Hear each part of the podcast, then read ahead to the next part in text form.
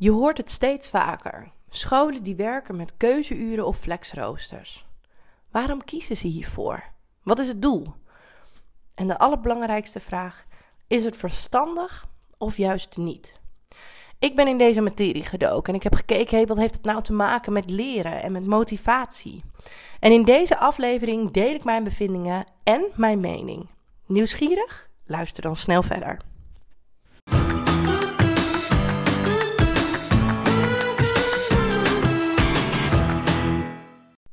Hey, wat leuk dat je luistert naar de podcast van het Leerlab.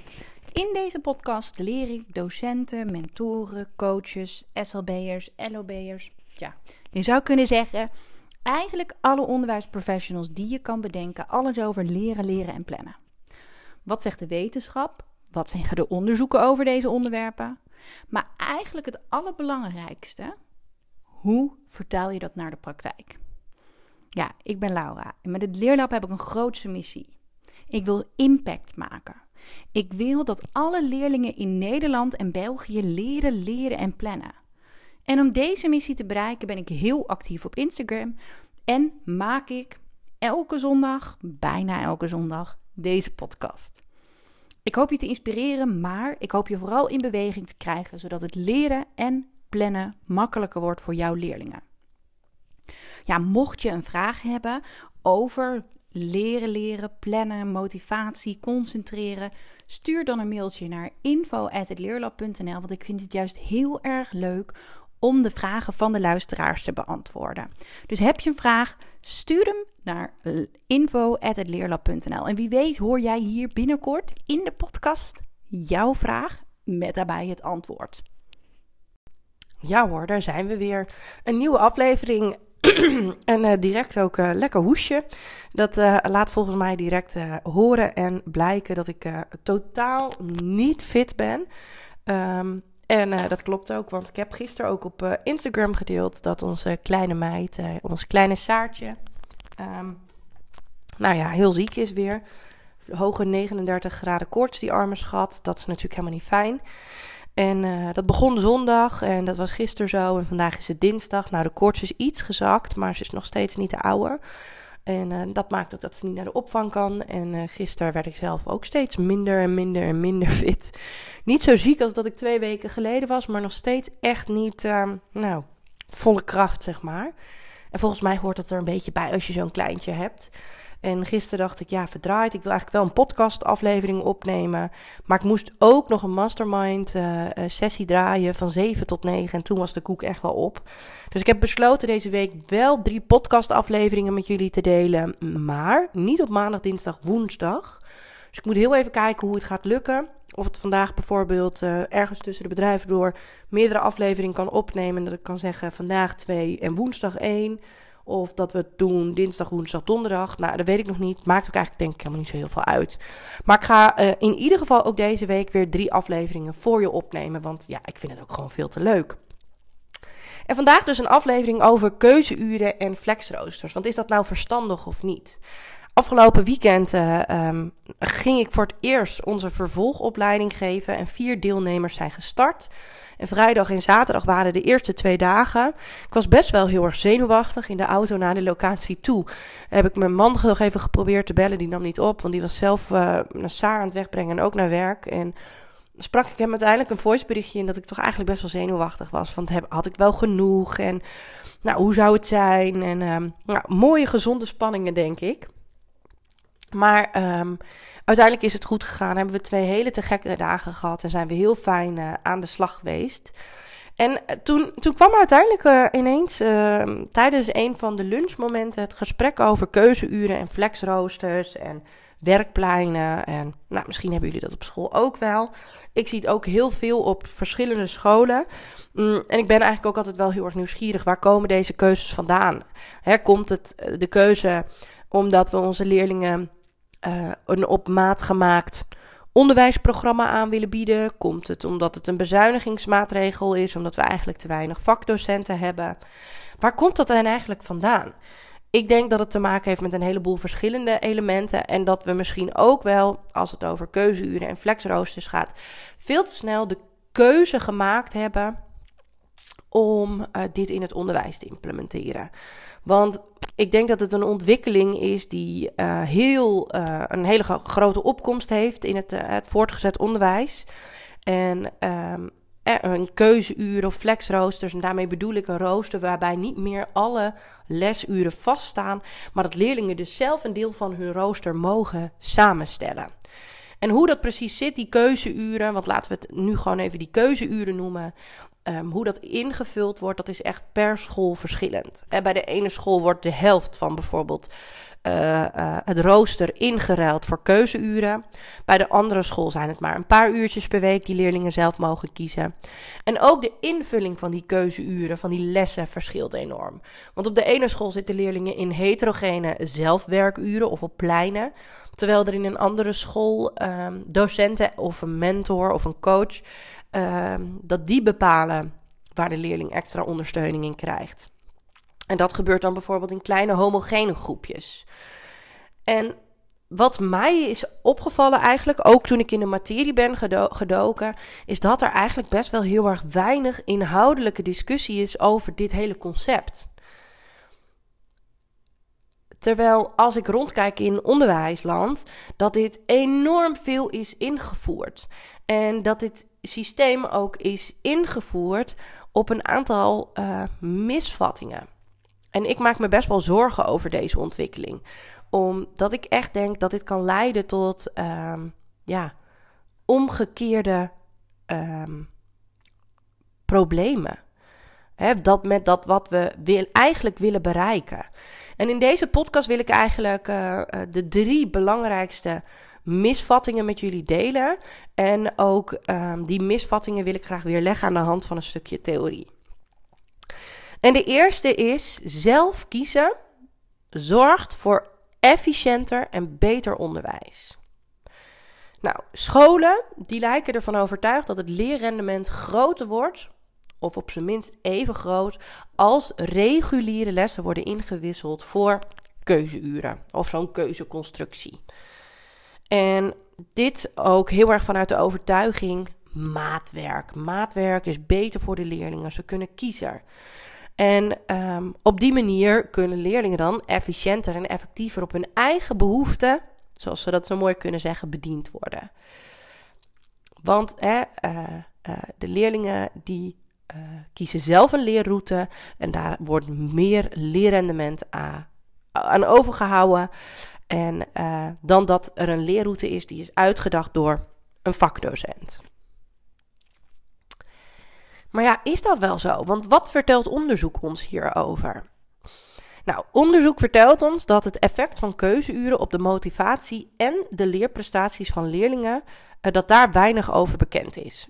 Maar er zijn geen gronden om te, eh, te concluderen dat die keuzeuren effectief zijn.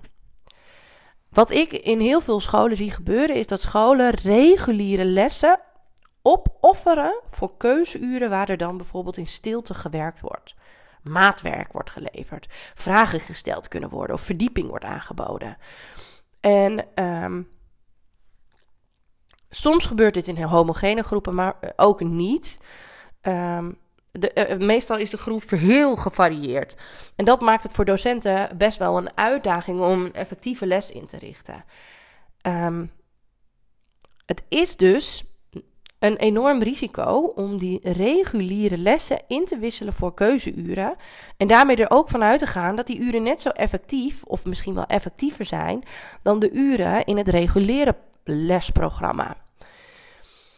En dan eh, heb ik het nog niet eens over het feit dat het voor leerlingen heel moeilijk te overzien is wat ze nodig hebben. Daar kom ik zo ook nog even op. Um, want eigenlijk wat we zien gebeuren, en waarschijnlijk herken je dit, en daar had ik het dit weekend ook over. Leerlingen kijken niet zo ver. Leerlingen denken: oh, waar gaat mijn beste vriend heen? Dan ga ik daar ook heen. Um, oh, ik heb ook al heb je coachgesprekken gehad en maken ze daar andere, hè, stuur je aan op andere keuzes. Um, leerlingen kiezen niet, maken niet de keuzes die hun leerproces meest zou bevorderen. Um, en 9 van 10 keer worden die keuzeuren ook als een soort van veredelde huiswerkuren ingezet. Want al die verschillende leerlingen komen met allerlei verschillende vragen. En die willen liever voor zichzelf werken. En wat ik net zei, hè, of ze zitten voor die verkeerde reden daar bij de les. Bijvoorbeeld omdat een beste vriend of vriendin ook naar dat uur ging. Of misschien zelfs wel omdat het makkelijk was, omdat het uh, lokaal uh, grenst aan waar ze net les hadden. Hè, zodat een leerling zo min mogelijk hoeft te lopen. Um, en wat ik dan in praktijk zie gebeuren, is dat docenten um, rondjes lopen om leerlingen te vragen: hey, wat ga je doen? Hoe zorg je voor? En ook als een soort politieagent aan het werk gaan, um, zodat die leerlingen ook wat gaan doen en ook aan het werk blijven.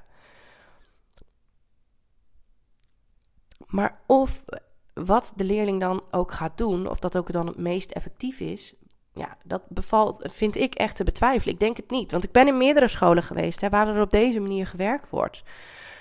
Um, want hoe weet je waar die leerling mee bezig is? Het kan best zijn dat jij een leerling in, in, in, in je klas hebt of op je keuzeplein die in stilte heel hard bezig is.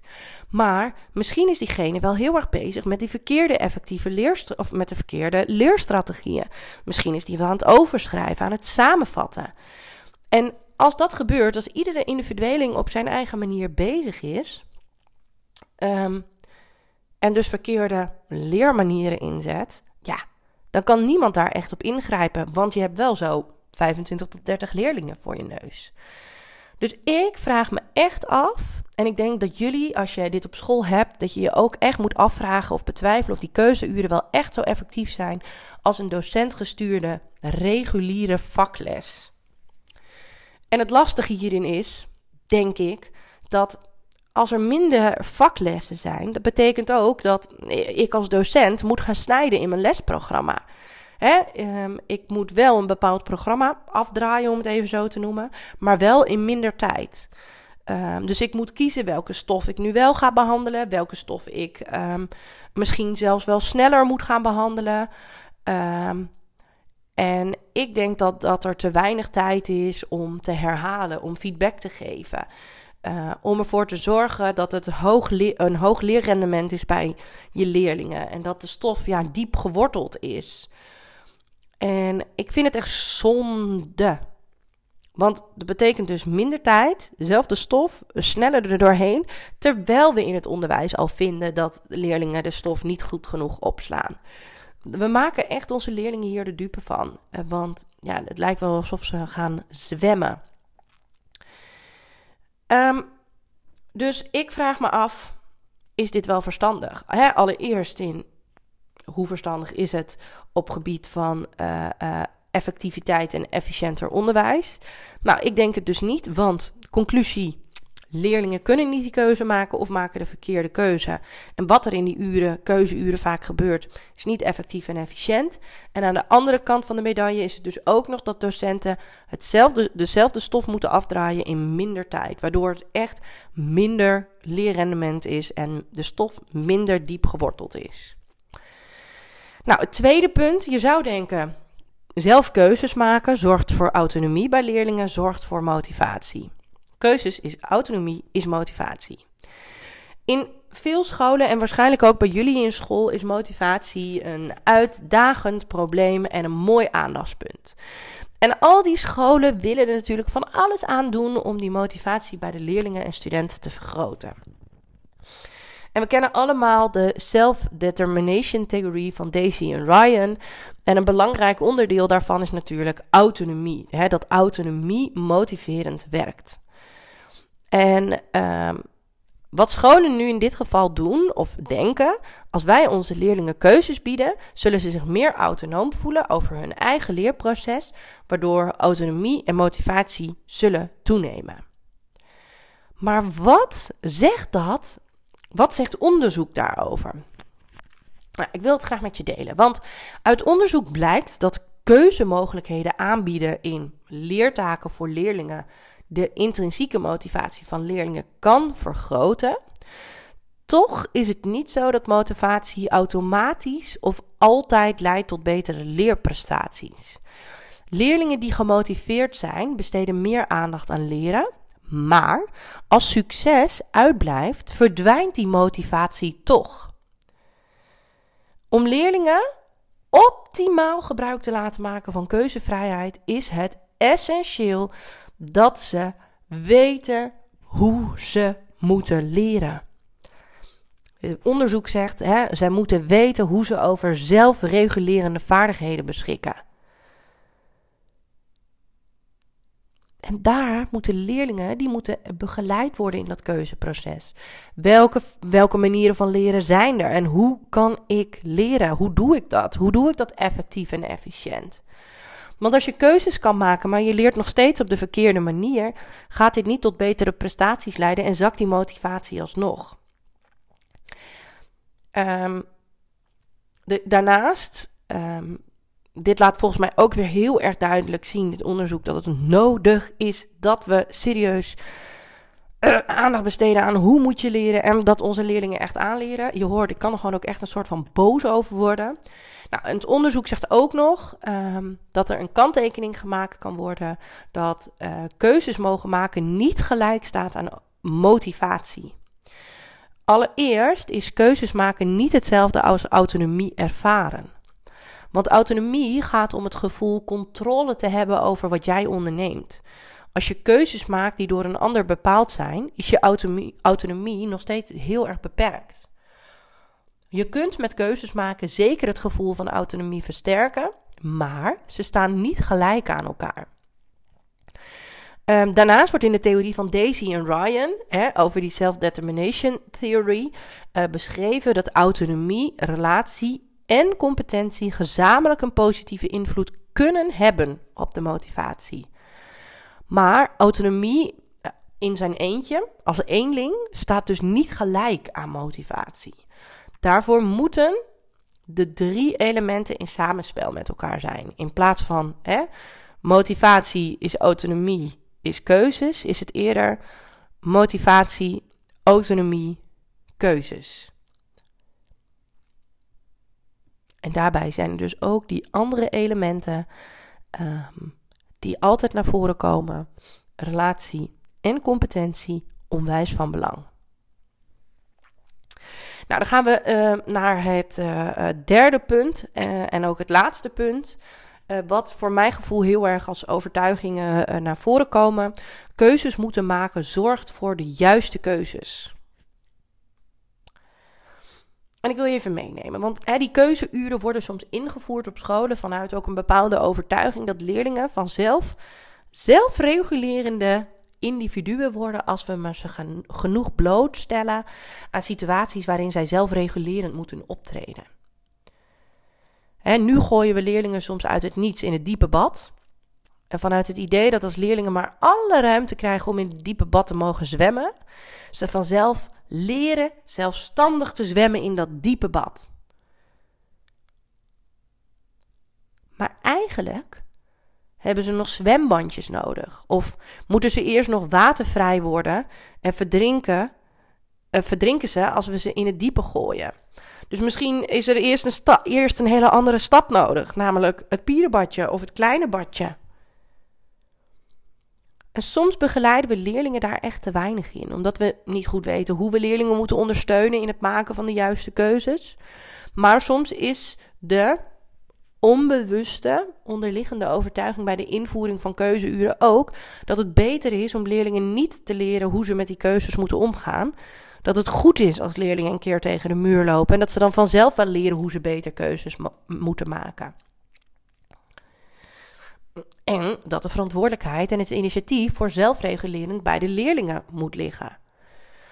Wat zegt onderzoek hier nou over? Wat vertelt onderzoek ons? Nou, leerlingen vinden het over het algemeen, algemeen heel moeilijk om keuzes te maken.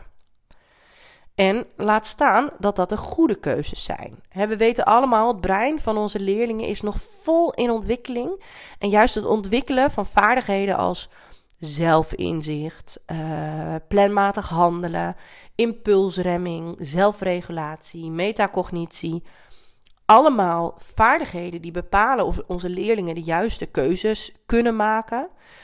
Ja, dat gebeurt in deze jaren.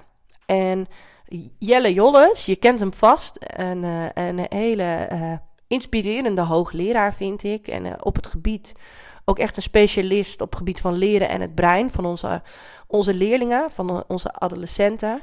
En kijk, in welke mate onze leerlingen deze vaardigheden beheersen en in welke tempo deze ontwikkeling gaat, verschilt per leerling heel sterk.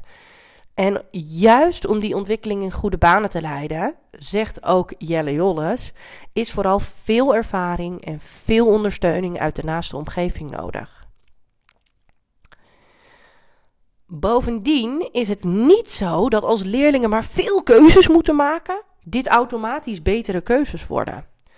In de boeken Zelfregulerend Hoe Zo van uh, Jeltsen Peters en Fear is the Mind Killer van James Mannion en Kate McAllister. Daar wordt, deel ik direct literatuur, dat doe ik vaak niet uh, zo vaak, dus schrijf er gerust mee. Daar wordt heel helder het punt uiteengezet dat je zelfregulerend leren aan moet leren. Door expliciete instructie. En dat je die, die ondersteuning langzaam gaat afbouwen. Ik heb het ook wel eens gehad, heel vaak over hè, die vier fases. Ik doe het voor, we doen het samen, zij doen het samen en hij of zij kan het zelf. Maar dit is echt nodig. Expliciet voordoen. Kijk, ik roep dit al jaren en ik denk echt dat het veel en veel te weinig gedaan wordt. Om zelf gereguleerd te kunnen leren, wat nodig is om de keuzes te kunnen maken die je helpen in je leerproces, is het dus van cruciaal belang dat dit bewust wordt aangeleerd. Directe instructie is bewezen en een zeer effectieve leervorm.